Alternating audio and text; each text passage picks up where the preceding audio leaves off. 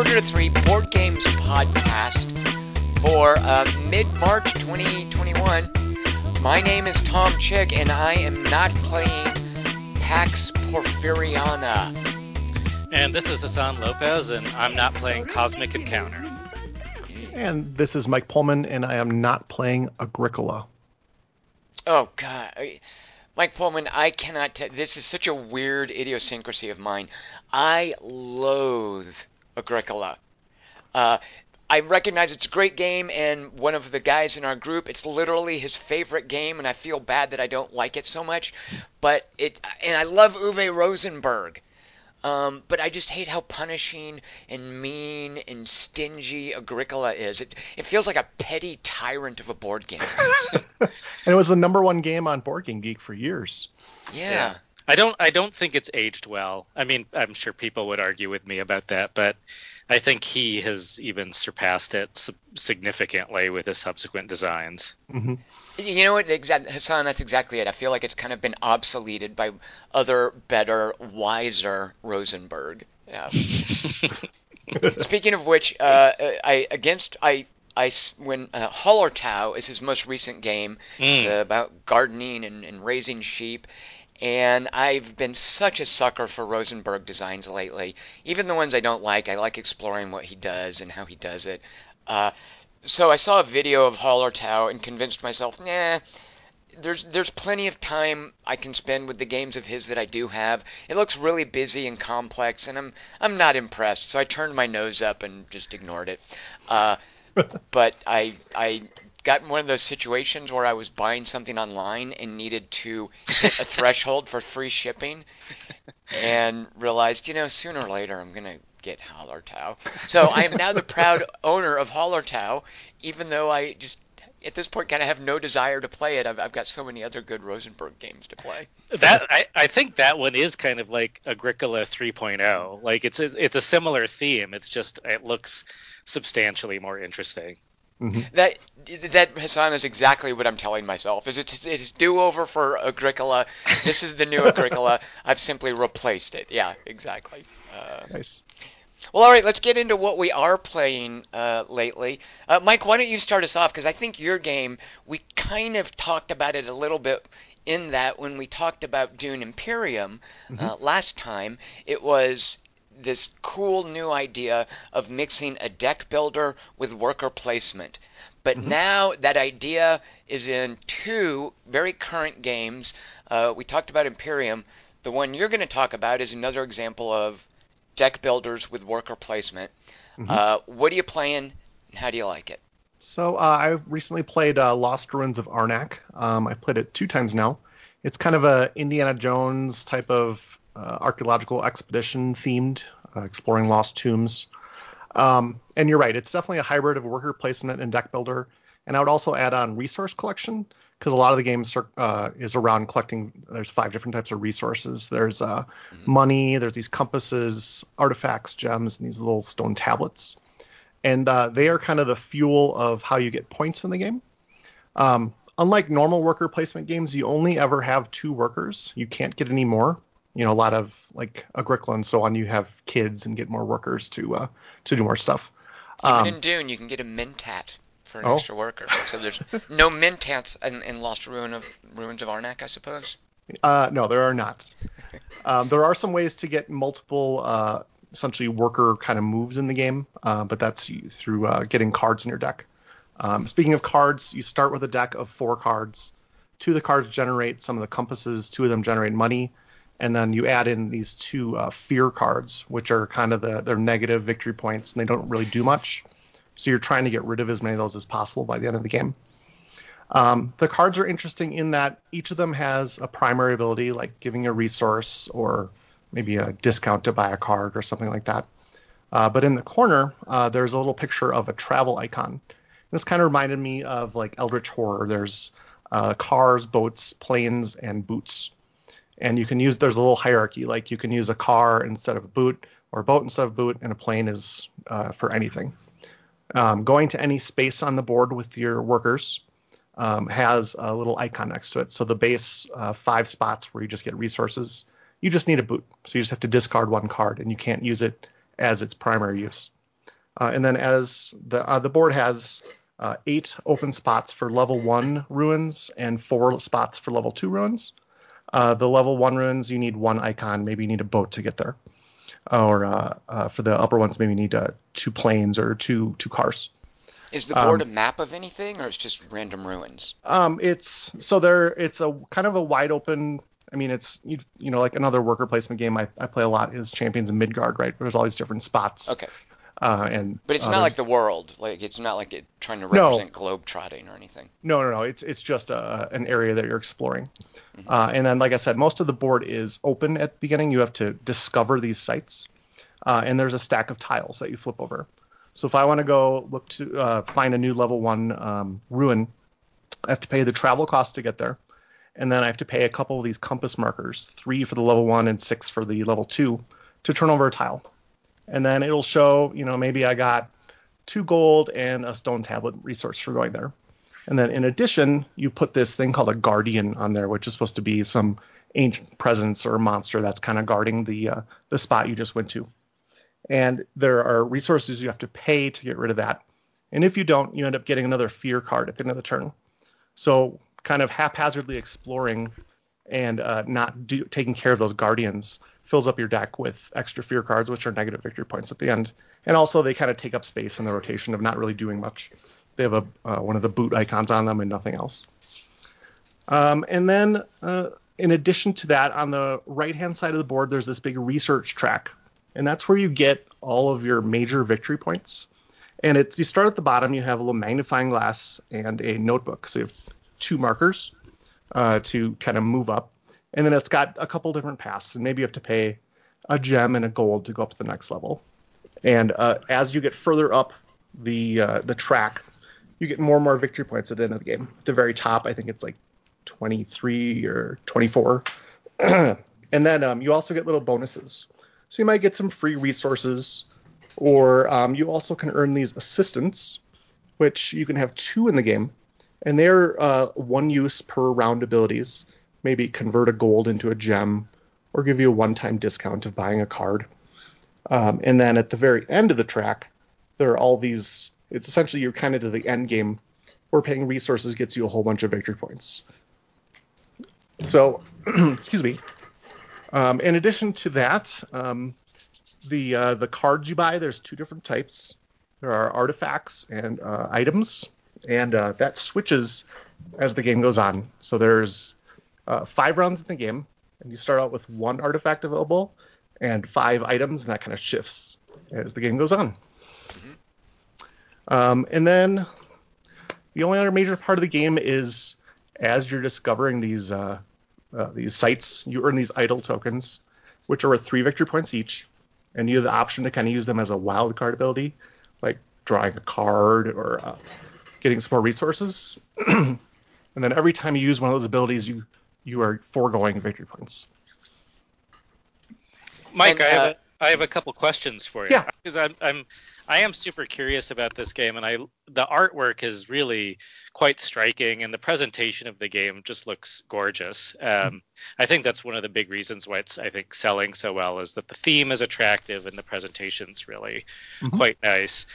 Um, I, it, it, sounds like some people get sort of surprised by the importance of the research track. So, do, do you think that that's a satisfying way to earn points in the game when thematically what you want to be doing is exploring and killing shit and doing being like Indiana Jones, but really the way to earn points is to write your little journal articles and publish them and yep. advance up this little stupid track and get combos. So that's that was one question that I had for you.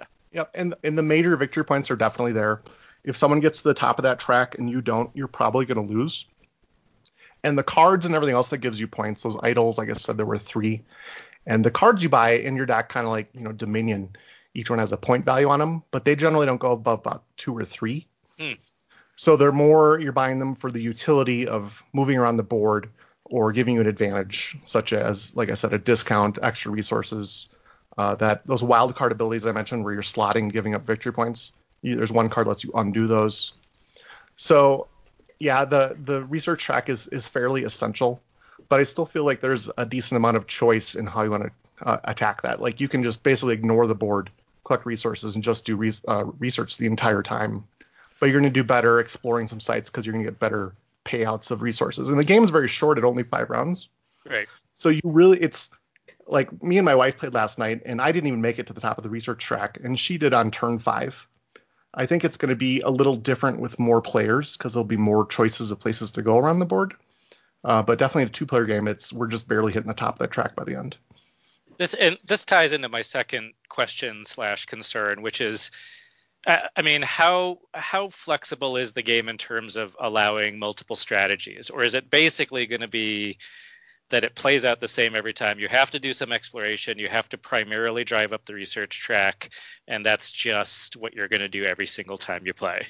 Yeah, and there's there's definitely some randomness to it in that which cards are available because some of them you might have two available to purchase that make a really nice combo, or the assistants that are currently available might have a combo. Um, for example, you know, if I tap my assistant, I get a free resource, which then is needed to pay something on a card and lets me get up, you know, further up the research track than I want to in, uh, or that I normally would be able to in a given turn. Um, so I think you kind of have to analyze your options and look for the best way to the the, victory, which is ultimately going to be research. But because of the the tiles are random, the cards are random, it's going to be different every time. Mm-hmm. It, the joy of the game comes in those little victories of getting some special little combo where you suddenly have a very efficient turn. Correct. Yep. Yep, and it's um like it's standard deck builder where you know you're recruiting cards and cycling through them all the time. Um, those artifact cards are interesting in that when you buy them, uh, you immediately get to use them, unlike most deck builders where you just start waiting for them to come back up. So those are a little more powerful than the item cards, uh, which go to the bottom of your deck and then you have to wait for them to come up. And then uh, the cool thing about those cards is like I said, five rounds. Turn one, one artifact card and five items, and then that shifts towards the end. It's all artifacts and one item. And artifacts are actually harder to use. Uh, while you get a free use when you buy them, you have to spend these uh, stone tablet tokens to use them on further plays. So you can end up with three artifacts in your hand and not be able to use any of them because you don't have any of that resource. Hmm. Have you tried the solitaire mode? I have not. So it comes with a bunch of cards a little that it looks like it's just simulating player turns. Right. Um, so I, I suspect it will not be one of your favorites, Tom. yeah, Tom, I was gonna say I, I I did sort of suffer through watching someone solo play it a little bit because I was curious, and I yeah I I think it would be frustrating. Um, it's it's just trying to kind of randomly emulate somebody right. advancing up the research track at a pace that is very challenging for you to match, and so you're just going to constantly be pissed off that the AI is moving up faster than you when not playing the rules of the game. You know, right? I mean, it does sound like it's from hearing Mike talk. It's very much a multiplayer design. Uh, yeah. So yeah. And, and I definitely think I haven't seen the full potential of the game because I've only played with my wife so far because of COVID. So a little bit later this year, I'm I'm looking forward to playing four player full game and see how that goes. Why is uh, it so hard to find, Mike? You you sound like I think you're in a position to know this. it was uh, the first print run sold extremely well. We just got a restock of uh, a dozen copies, uh, and now it's out again. So I don't know. This is it looks like this is their the designer's first game. So I don't know if Czech Games was not doing a big print run until they knew it was going to be selling. I'm not sure. Right. Right. Um, there is right. a, a, second side to the board I haven't played yet either, which is a different layout, a different research track, and so on. I think it's it's supposed to be a little harder. Uh, do you know Reiner Knizia's? Um, oh shoot, I can't think of the name of it. It's his deck builder with a, a racing game. Uh, Dagnabbit, what is that called? Uh, Quest Quest for El Dorado. That one. Exactly. Yes. Quest. Mike, do you know Quest for El Dorado? I, I know of it, but I have not played it. I can okay, picture that, the box. that, that doesn't have the worker placement, but it's very much the same milieu. Uh, the, the the sort of Indiana Jones going on an adventure uh, setting, uh, and it is a deck builder, but you're racing along a map rather than doing worker placement, resource management. Mm-hmm. Um, so and no solitaire mode for me to hate in Quest for El Dorado. so.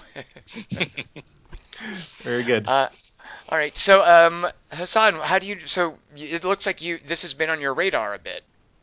It is, yeah. Like I mean, again, I think, like I said with Dune Imperium, I kind of I like deck builders that are trying to do different things, and I think people are being increasingly creative about how they mix deck building in with other board game mechanics. Uh, I've had a very positive experience with Dune Imperium, and yeah. this one I, would like to try it out. Uh, but the but the solitaire mode wasn't enough to convince me to buy it for right. for the pandemic, so I am going to wait until I can get back together with my group. Mm-hmm.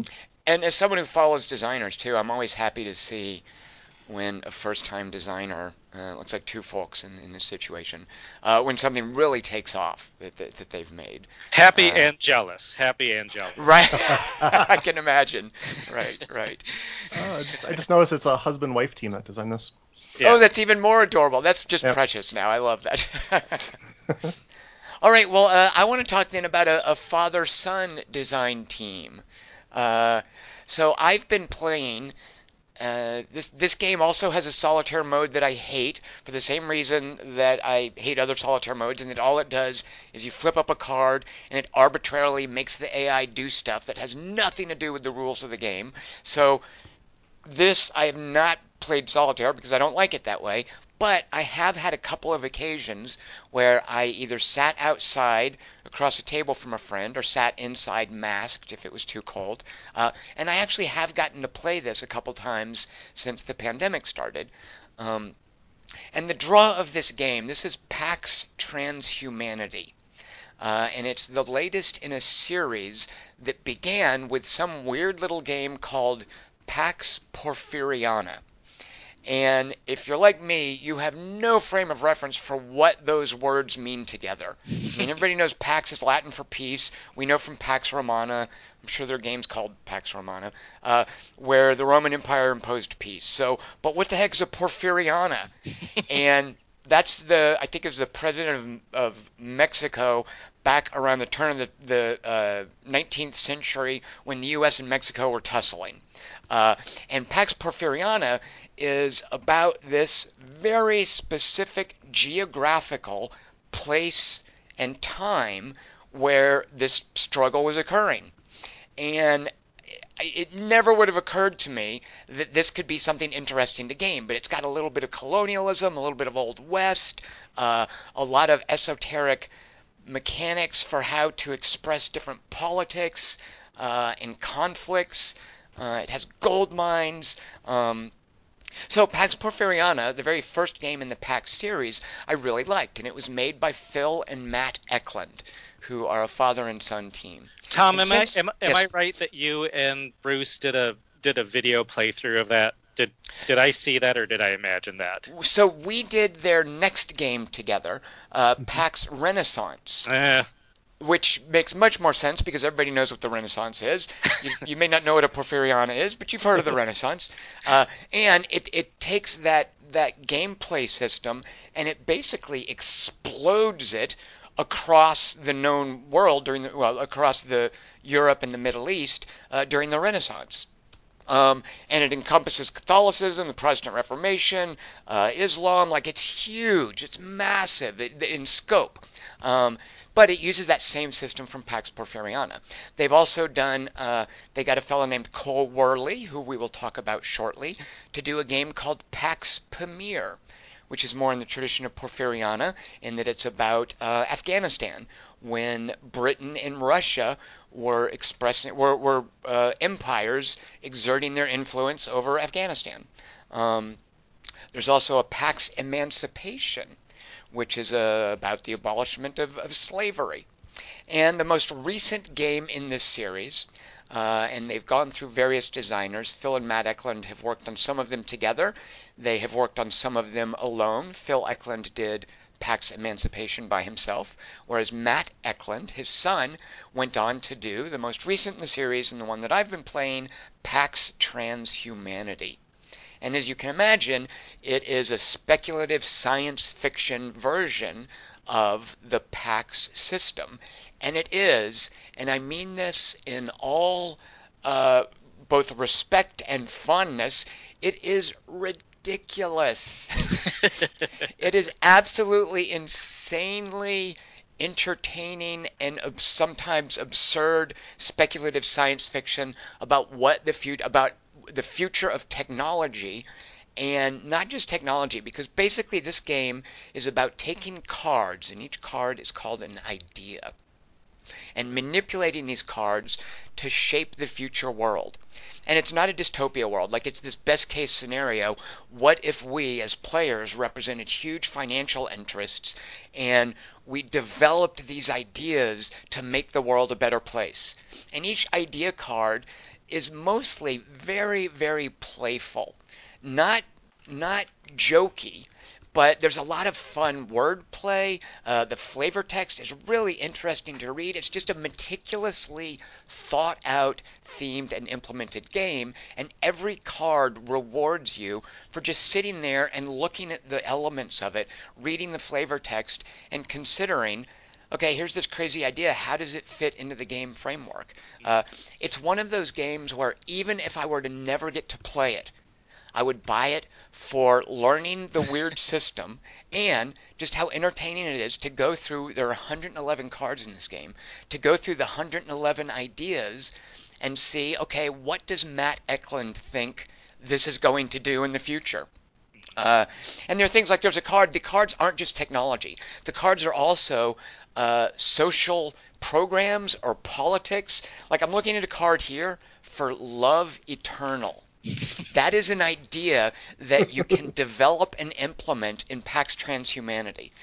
And what these idea cards have on them, I don't want to get so. I, have taught this game a couple of times, and I love teaching it because it is so weird and different uh, that I just feel like Matt Eklund has told me this really cool system and there's a story that goes into it, and I'm now passing it along to someone else. So I love teaching this game, and I'm going to not get down in the weeds too much, but to just briefly explain how you manipulate these cards. Uh, at the beginning of the game, of these 111 idea cards, and I love a game that does this, all the PAX games do this. Of these 111 idea cards, you're going to take 38 of them, so basically a third of them. The rest of them are in the box. You're never going to see them. They're not. Maybe maybe in the game that we play, uh, eternal love will never be an idea, or maybe it will. we don't know. Um, and it's not like these cards also are just like random suits. Like some of them legitimately break game rules, mm. but we don't know if this rule is going to be broken when we play the game because we don't know which 38 of the 111 cards are coming into play. Um, however, every single game does have these little chits that represent the world's problems. And they're in every game. Every game, there's going to be a chit for uh, aging or infirmity or global warming. Uh, or, or hate groups, for instance. As I said, the game isn't the least bit shy about tackling uh, social concepts. Um, now, as we play, when you develop a card, and, and there's no tableau in this game, by the way, also. There's no sense, and this isn't this is distinct from the other PAX games. In the other PAX games, you take a card, it's yours, it's in your tableau, you're using it to affect the map or develop things. Uh, there's this sense of, okay, this is mine. Nothing really PAX Transhumanity is mine. We are all looking down at the same grid of cards. We're all interacting with it in the same ways. Nobody has his no- nose down in his own board. The center of the table is where all of our focus is, and I love that about the game. Um, so these cards, as we develop them, eventually they are implemented as commercial, viable, practical technologies and ideas. Basically, we develop them, develop them where society can actually use them. Mm. And when we do that, each card has several effects, and they're called impacts. Uh, I love the specificity of this game's terminology for its different actions. They're all really esoteric, weird words, so you'll never confuse them. Um, for instance, there's a, a game called uh, Voyages of Marco Polo, I think, yeah, where mm-hmm. there are coins and then there's also little gold bricks. And when we're playing it, we're constantly saying, uh, "Give me three gold." When I meant, you know, give me three coins. Like it's just, and, and it's no big deal. Everybody always like the gold is so much more valuable than the coin. So when somebody misspeaks, everyone's always, "No, no, you mean coins." Like it, you never get confused, but the terms are are close enough that just speaking colloquially as you play, you're going to screw them up. There is nothing like that in PAX Transhumanity. Everything in PAX Transhumanity has a weird specific name. Mm. Like you, you syndicate ideas, you commercialize ideas. Uh, cards have impact. The extra cost for a card is called heat. The idea being that it's an additional problem. But everything is given a really weird, specific name that you will never confuse it, with any other concept. And I love that because it makes teaching the game super easy. Well, I, I, mean, sometimes people can take that too far, though. It's almost like you have to learn the designer's very specific vocabulary to, you, you do. to play their game. And then that's absolutely like I think I, I, I don't know what like I, I don't know what would be the threshold for a person's too far, but this game is it's difficult to teach. It's very intricate. It is not a lightly approached game. None of the, none of the PAXs are, by the way. Yeah, the, uh, the, the, the, word I've heard applied to this game, like uh, like many of their other games, the Eklund games, is obtuse. Like it's just like like there's this there's this just layer of of kind of siphoning through these obtuse rules that you have to get through. And if you're willing to be patient about that, or maybe have someone like Tom to teach you the damn thing, then it's then it's worth it. Well, Hassan, exactly, and I don't I don't want to like that's a huge part of this is all of the PAX games require me reading through these obtuse, esoteric, hugely detailed rules. And all the rules also go off into little tangents with footnotes. Like these guys are aren't just writing rules books, they're writing like papers on stuff. Right. They're they're writing theses. Um, so a huge part of playing a PAX game, and this is certainly true of PAX Transhumanity, is if you don't want to read that rule book, and I understand plenty of people don't want to, you need someone to translate it for you and to distill it down and you you need a good teacher. And that's what I love about these games is I love teaching board games and I especially love having to teach challenging board games. And that's the case with this one is all of these esoteric names like they're presented in the rule book they're in the wrong order. Like the rule book is a terrible way to learn the game. I felt like I had to kind of reverse engineer the rules in order to teach people this game, and I kind of love that about it. But yeah, esoteric, obtuse, detailed, uh, maybe going too far with vocabulary. Those are all fair characterizations of, of PAX transhumanity. Mm-hmm, yeah. mm-hmm. Does it have a so, solo mode, Tom? Yes. It does, but it's just another thing where you flip up a card and arbitrary things happen. Yeah. Uh, and they don't even make a solo deck for it, Mike. What they do is each of these idea cards has uh, icons for the impacts, the things that happen when the idea is implemented. Uh, and so you take the cards that you didn't put in the game and they are the AI deck. You flip them over, and now each icon, instead of what it means in the game, means a different AI action. Mm-hmm. So there's no attempt to make a, a, balanced Automa deck or anything. It's just, yeah, we're just going to assign the icons different um, AI moves and have them do stuff arbitrarily based on what cards you're not using to actually play the game. It's mm-hmm. really, um, I hate to say this because it's kind of a dick thing to characterize someone, but it, it just really feels lazy. Mm. Like they just thought, well, we've got all these extra cards, they've got a ton of icons I guess we'll just pick the icons to mean different things and have the AI do that.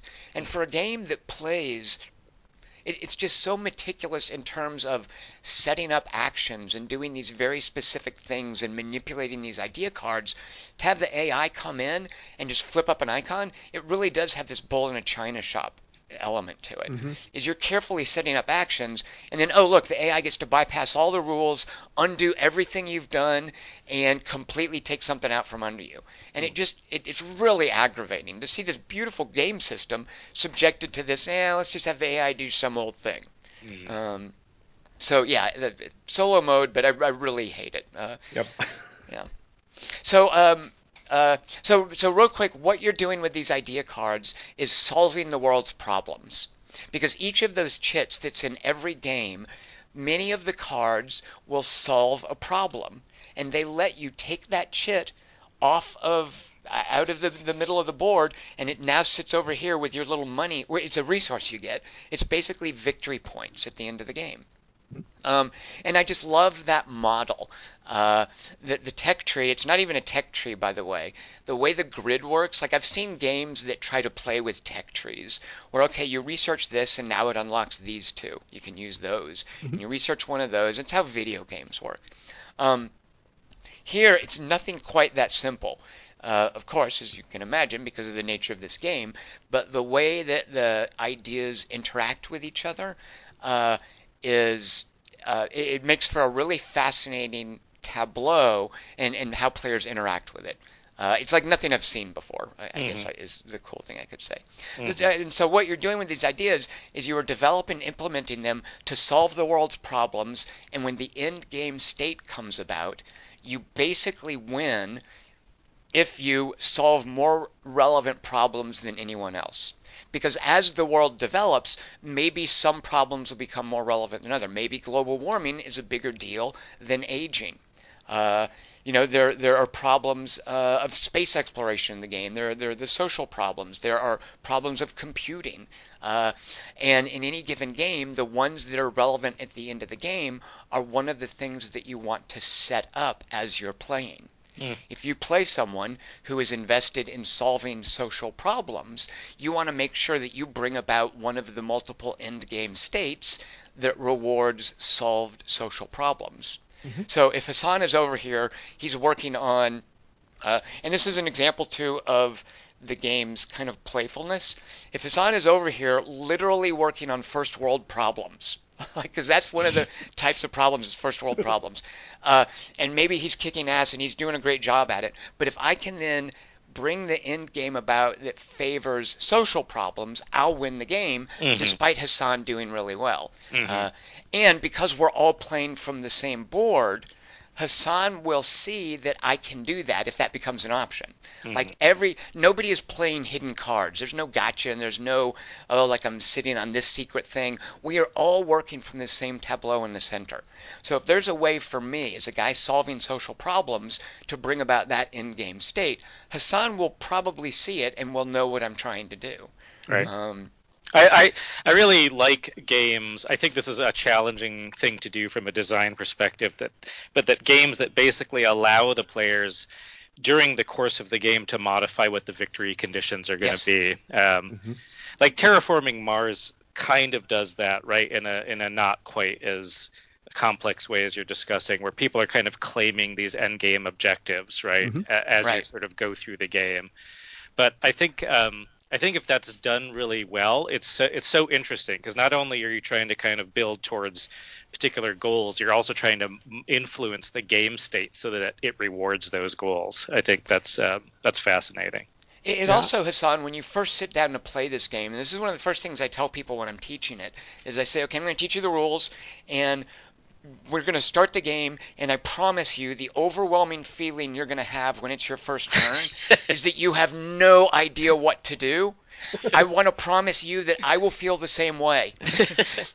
and that's because you have no idea what's going to win the game. You have to develop the game state. You have right. to literally develop the world and these ideas first to then see, okay, what are the best ways for me to score and win?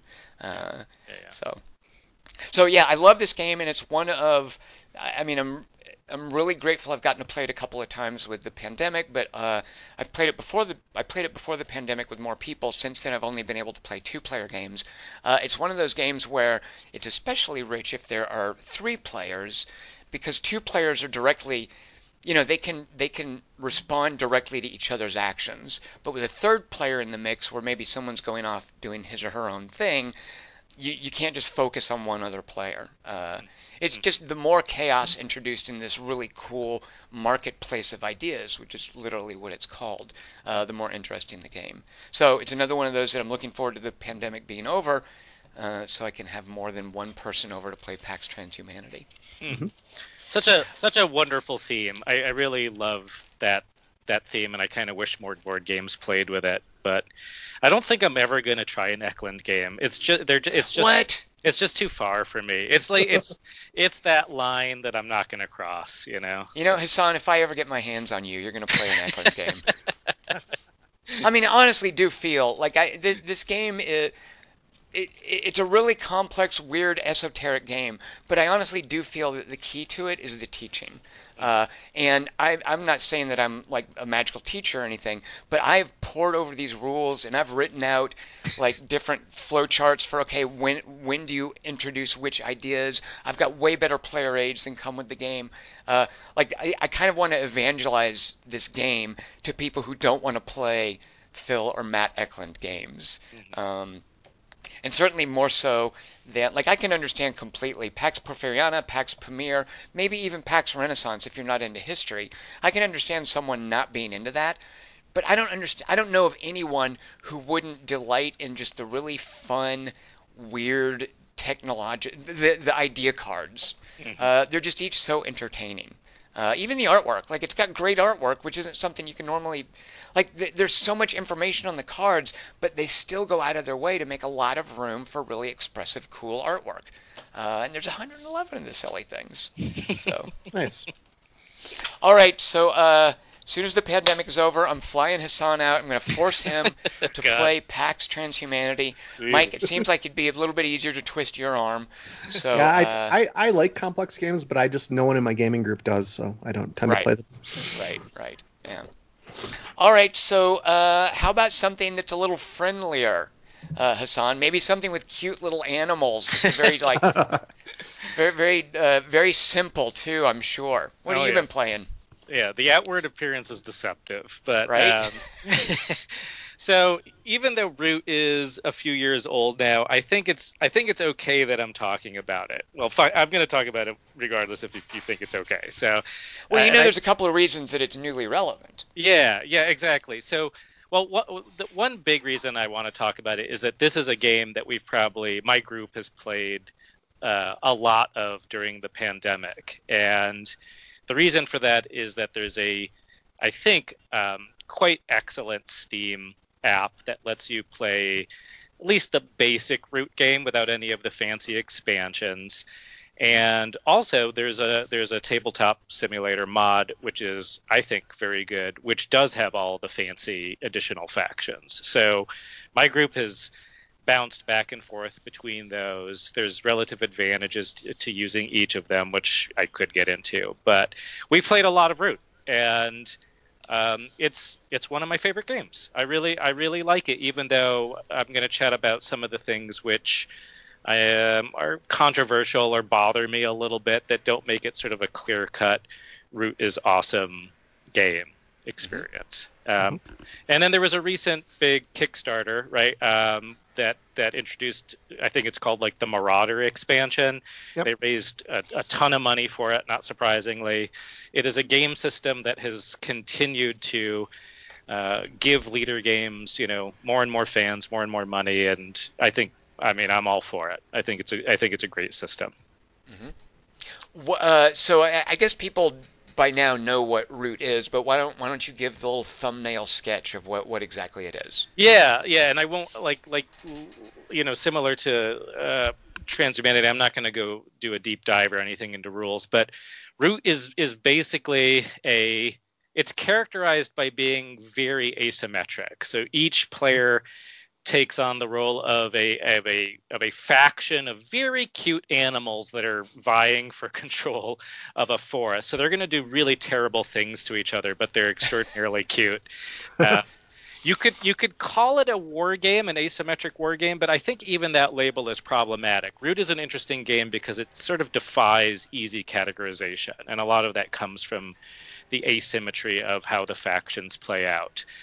Um, but do you do you have a problem calling it a, a war game? Because I would have no issue. What's your issue with calling it an asymmetric war game? Well, because some of the factions just don't play at all like a like like like a war game. So you know the in the base set, like there are these four factions. There are the the cats, basically the birds. I'm not going to use their fancy names. The cats, the birds, the the little the little woodland creatures, and then there's the vagabond. And you just use its fancy name. That's its fancy name because yeah. the vagabond is special. Um, but the the cats and the birds, yeah, they're playing kind of a war game, sure. The the Woodland Alliance, sort of, and the Vagabond is not. He's kind of playing like a little mini RPG game. And then maybe he'll go fucking ballistic at the end of the game and just start killing everything. Um, but it's it, it's not like I don't want people to have this view that Root is like a traditional area control war game where you have a bunch of units, we move them around, we fight battles. Like yes, there are elements that to Root, but really, you know what what defines Root and what makes it I think a, a challenging and difficult game to wrap your head around is the heavy asymmetry in the factions. That's its defining characteristic. And I guess what I wanted to chat with you guys about is is this idea of whether that that difficulty, both in terms of teaching the game, learning the game, wrapping your head around the multiple strategies that each of the factions is going to play out, is worth the cognitive load to play at. And this is one of those games where I, I, don't think there's an easy answer to that, right? Like, I mean, obviously it's going to depend on individual players and play groups, but there is there is a fair bit of work behind this game.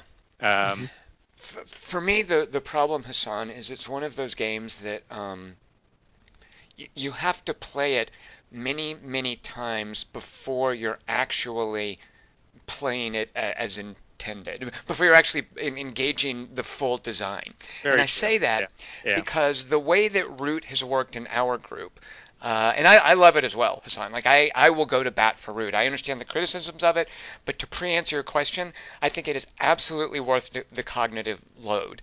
But it's it's more than just a cognitive load. It's it's playing it over and over again and letting the meta develop. Mm-hmm. Because for us, still, for our group, and I feel like we just haven't played Root enough. I'd love to play it more. Um, Root is a game about convincing everyone else at the table that someone else is winning. Mm-hmm. and that's not bad. Like that's that's that's the cornerstone for a lot of good games. But I don't feel like you're really engaged with Root until it's not a game where you're trying to convince other people, where other people have their own opinions about who's winning, uh, and they're not going to be swayed because they feel, oh, he knows the game better than I do, or right. oh, he's smarter than I. Like basically, our, in in Root, our games tend to be they have a, a, social element to them where I'm pretty good at, at, convincing other people, no, I'm not winning, this person is winning. And the guy who's better at games than I am, who should win root every time, he's not as good as I am at playing the table. Uh, and that's just a really weird dynamic, I think. Uh, and I don't think it's the game necessarily that Cole Wehrle designed. Yeah, um, I mean, Uh, yeah, I'm not sure about that. I mean, yeah, th- there's there's sort of two parts to that necessity of repeat plays, and you've definitely hit on one of them. I mean, one of them is that you just need to play the game over and over again to wrap your head around let's just take one faction like you just got to play one faction over and over again until you start to understand how that particular faction is supposed to earn its victory points. And that's going to differ for each of the factions. Like how the Woodland Alliance earns its victory points is going to be different than how the birds do it. Right. And you just have to kind of pick that faction and play with them several times until you start to figure it out. Now, at the same time, you're trying to wrap your head around how your faction works you're hopefully also developing a better understanding of how all the other factions are earning their victory points. So now you suddenly see, oh, well, the way that the cats are going to work, because Dave always picks the fucking cats, is they're going to be more of a, a, a wargamey in your face faction, but they're also trying to place as many buildings down on the map, and we've got to burn those goddamn buildings down, right? And if someone doesn't burn those buildings down, the cats are going to run away with it. Um, that's eventually kind of the understanding that you come to after playing the game numerous times is you understand that each of the factions has the capacity to run away with the game if you don't stop them. And you understand what is required to do that. I think that's like what you're talking about. That's the point at which you're now finally playing root is that you're not only understanding how you're going to win you're also understanding how to stop everybody else at the table. Um, but to get to that point is really tough. It is. It's totally rewarding. It's absolutely rewarding to replay this game numerous times with the same group and develop proficiency in your faction and develop a better understanding of how and when to attack the other players. And then you layer on that that social element that you're talking about, Tom, which is not just saying, hey, you know what, um, right now Simon's winning, the vagabond is winning, he's running away with shit, guys. If someone doesn't punch the vagabond soon, he's gonna win. We know this, right? But everybody's like, well, I don't want to be the one to punch him because that's a waste of my turn. Why don't you punch him? And so nobody fucking punches him, and then Simon wins, right? Like so, I, I, once you sort of come to that deeper understanding of Root, ah, it's it's it's lovely. It's a really yeah. fascinating game.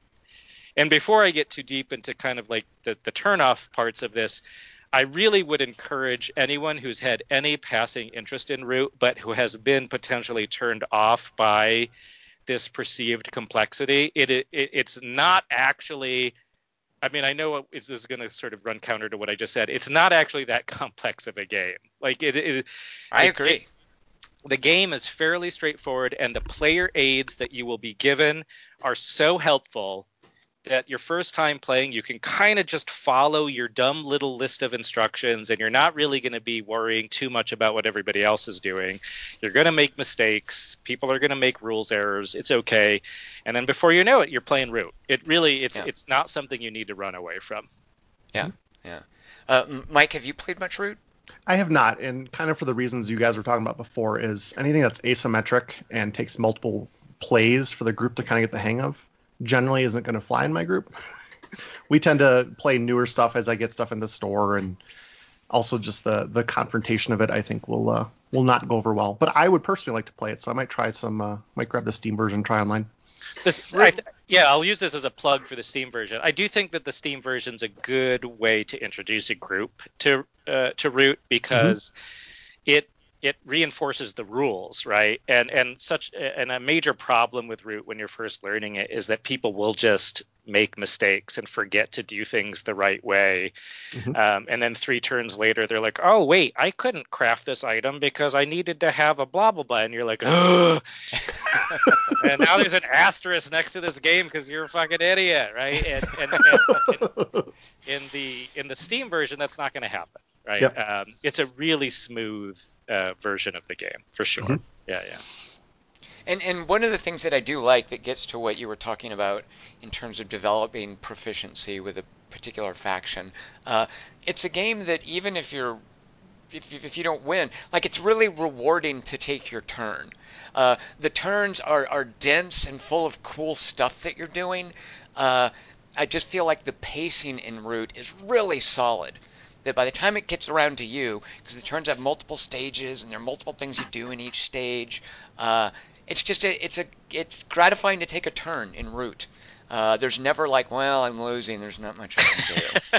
Uh, well, yeah, I don't, I don't know. I might push back against that. There, uh-huh. there, there, are some aspects of the pacing that I think are are tricky. Um, okay. I mean, one thing I'll point out.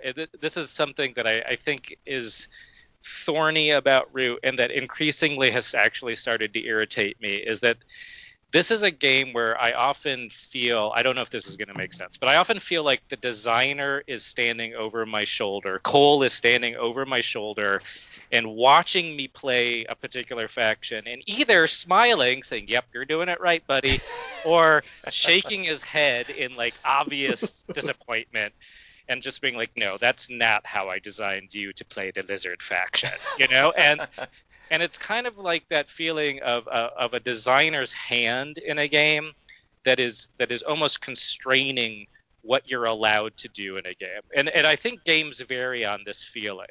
Um, some games basically say, "Hey, here's a bunch of rules. It's relatively simple. Go have some fun. Like go just go do stuff." This is not that kind of game. It's like it's very much like for example, lately I've been trying to figure out how to play the lizard cult, and they're mm-hmm. they're pretty tough to actually kind of figure out how to play well. But I'm enjoying the process, right? That that's what Root wants you to do is to kind of learn it. But the, the challenging thing about the lizards is they can't really attack other factions super easily. Like they're this crazy, weird religious cult, and they were just building gardens and praying to whatever weird lizard gods they have in the middle of the forest. And every now and then they can convert a cat into their lizard cult, and that's pretty awesome actually. But they can't just say, hey, guys, let's go march and kill some of the otters. You know, they just can't actually do that super easily. So that's a constraint, right? And so what you have to learn with the lizards is okay, well, if I do want to engage in a certain degree of warfare, if I do want to attack this other faction so that I can burn down their building so I can build some more gardens, oh, I have to go through this very specific series of steps in order to do that. That mm-hmm. can be kind of frustrating. Um, I wonder too how much of that is faction dependent too, Hassan. Yeah. Because I, I have to confess, I have played a ton of Root. I have never played the lizards or the otters. I have the new like underground expansion, and I can't imagine I'm going to get to play any of those anytime soon. Yeah. Uh, I haven't played the map on the other side, uh, and not because I don't want to, just because I still feel like there's still so much for me to explore with the four core groups and the default map layout. Yeah. Um, I mean, you, you could be right. I think I, I think there's truth to the fact that the lizards, the moles, the otters are not only more complex, but there's like a right way to play them. And in our last game, just as an example, like we had the the moles, the lizards, and then we had the the cats and the birds, I think. And um, there several times during the game, a couple of us were saying like ah, I don't think I'm playing my faction right. You know, and that's what I mean. Like it's like this feeling like you know you're just not quite you haven't quite figured out exactly what you're supposed to do with this newfangled right. faction that is is just, you know, uh, it's just newer to you. There's more rules overhead. You, you, kind of need to break some of the patterns that you've learned from playing the cats or the birds or the woodland um, it's it's still worth it. I still want to keep banging my head against the fucking lizards, but it's it. there are times when it's frustrating for sure. Um, sure. So, which of the expansions do you consider essential? And I know some of them are adding more factions. Do those increase the player count as well, or does it stay at four? Assuming uh, it's always four, right? Well, maybe I don't know. Do you know Hassan? Yeah. So all the stuff that they've put out to this point is to four, but the newest Kickstarter, I believe, is going to allow people. I think it's going to allow people to go to five. Um, okay. And also, a, a major focus of the recent Kickstarter was to tighten up two-player games because yeah, traditionally Root isn't something you're going to want to play two-player. I do think it's at its best with 4 mm-hmm. um, so and you can tell too that they are there are as far as two player matchups part of what's in the rules are basically saying, you know, these two factions playing against each other probably not a good idea. These two factions better idea. Like yeah, yeah, yeah. You, yeah, part of the design is definitely about I think it definitely requires a third faction to really flex how the the factions are supposed to work with the yeah. asymmetry. Yeah. The only um, the only other pacing thing I was going to point out, Tom, mm-hmm. is that, and I'm I'm sure you've experienced this, is that this can catch people off guard, but this is a game that has it's a race game to 30 VP. Yeah. Um, and that's really cool. I, I, think I've expressed before, like with Dune Imperium, I like games that are that way, where it's like, hey, you're racing to get to a certain VP. Every VP you're kind of fighting for. It's tense. Mm-hmm. Um, but um, Root is also a game where there's there can be especially in the late game like these huge point turns like suddenly you know as soon as people hit past 20 every, the whole table has to be on edge and ready right. for the, the, fact that one player in a single turn could end the game like the vagabond could go ballistic this turn and score eight points and we just have to be ready for that right um, and as long as everybody's kind of ready for that odd pacing i think i think that's okay but it can often take people by surprise, right? They're like, oh, okay, uh, it's the late game. Oh my god, the game just ended. Uh, Generally, whenever we finish a game of Root, one person has won and everybody else is sitting around grumbling because yes, they would have won in the next turn. Yeah, like it's that yes. kind of thing. Like, oh, I was one turn away. Oh. and, and, and, and here I'm going to give my little personal beef about Root, which at my game group they're going to laugh if they hear this, but I really think there's a problem with first player advantage in Root because ah. I think that it's a race to 30. As soon as someone hits 30, the game's over. There's not an equal distribution of turns around the table. And uh, in my informal data collection and analysis, I think that the advantage goes to people who are earlier in turn order. Um, And there's no there's no like, hey, if you're second, you get an extra gold piece, right? Like there's no uh, there's nothing in the game to offset going later, is there? No, there's not. There's not. And and Cole has spoken to this, and his argument I think is actually flimsy. I, I really respect him. He's I think a brilliant designer, but he basically says no. Root is too interactive. It's too social. It's a game very much about identifying who's winning, and then everyone will stomp on them. That's part of the design. So the whole notion of first player advantage is going to just be minuscule in comparison to those other game factors.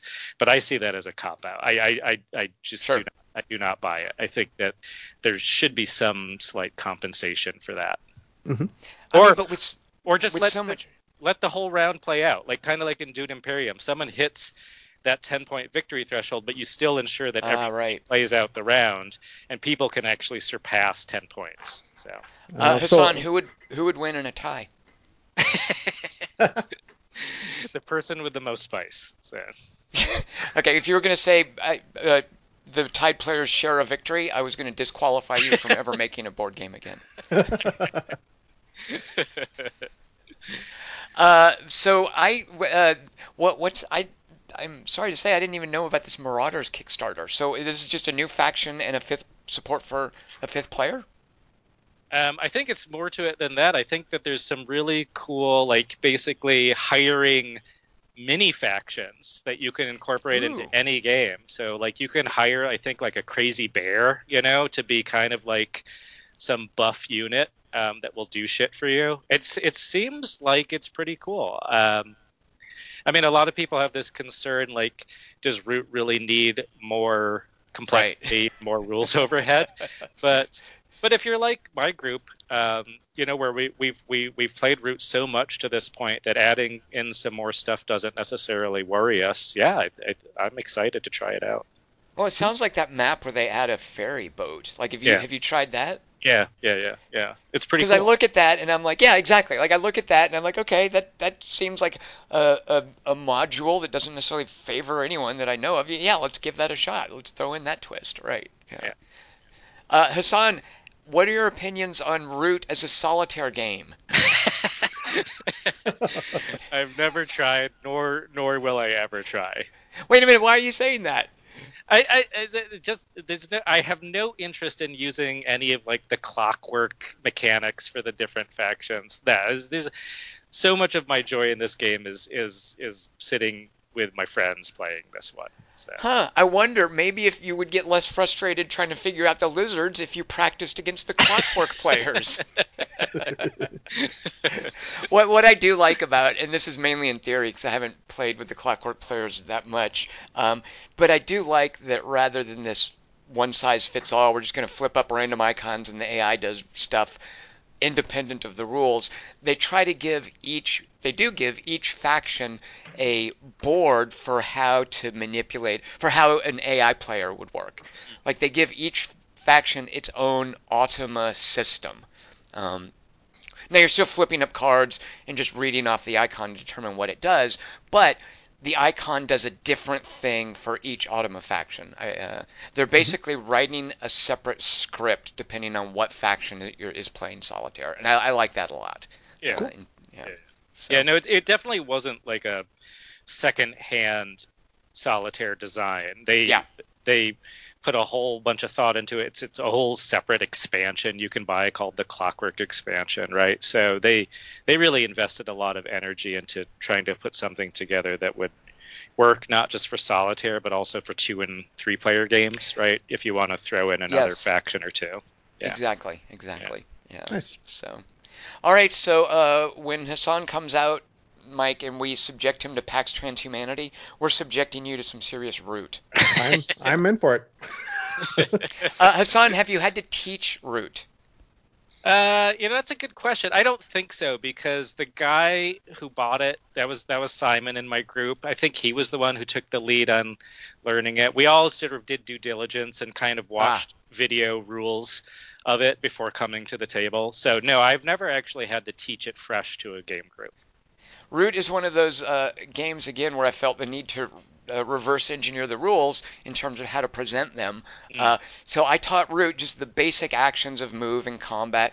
Like you, you do that basic stuff independent of any factions. And then, depending on which factions we're using in the game, uh, I have a separate like player aid that I bring out that plugs how each faction works into the framework of basic actions that I just taught. Like mm. I have a separate presentation for each faction, um, which is still like it's a big ask to, especially trying to play four-player root with new players. Is you're having to teach them four separate games, and that oh, yeah. Yeah, yeah. that frankly I have I would deliberately steer clear of because I think a four player game so much is out of your control. Like I, I would never introduce root to I wouldn't want to introduce root to someone as anything other than here's a three player game we're going to try. Mm-hmm. Um, Tom, but yes. What what kind of snacks and drinks are at your house? This this is a big determinant whether I'm going to come and play Transhumanity. So that is basically a factor of, of who's showing up and what. Uh, generally, people bring their own snacks, so it's what folks have brought. Like I tend to provide the place, and we're sitting at my house, and uh, everybody brings like chips or soda or something. So it depends on what people brought. All right, BYOB. All right. What, what what are you like really fussy about? You won't play board games at someone's house unless there's a certain beer there or something. No, not necessarily, but that would be that would that would sweeten the deal for sure. So.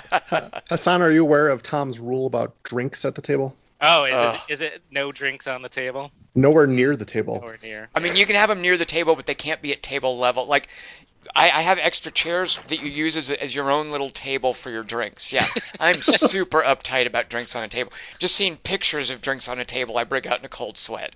I'm like, oh God, what if it falls over? Yeah. It, yeah Wait, Hassan, you you let I, people have drinks on tables with your board games? Oh yeah, yeah. And, and oh my God one of the one of the earliest game nights I can remember with my current group is I kind of went a little overboard on drinking scotch for that game, and, and, and so I had a I had a full pint of beer next to we were playing Lords of Waterdeep, and I just dumped it all over the board halfway yes, through you did. the game. Yep, yep, but, yes you did. But, but that was me. It was my copy, and so I think it kind of let everybody know. Oh, okay, well he did it. He's not doing it. His head didn't just explode.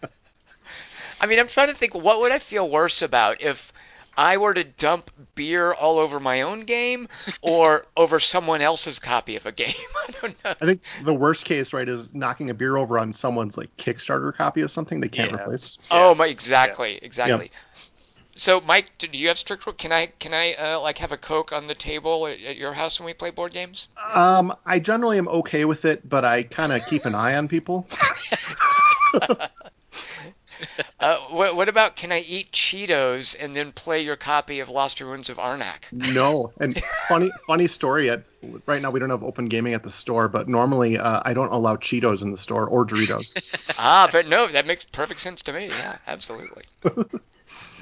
Uh, all right. Well, thanks everyone for listening. We will be back in a few more weeks to talk about more stuff we're playing. I am Tom Chick. I've been here with Mike Pullman and Hassan Lopez. Thanks to everyone for listening. Cheers. It's so ridiculous. It's fantastic.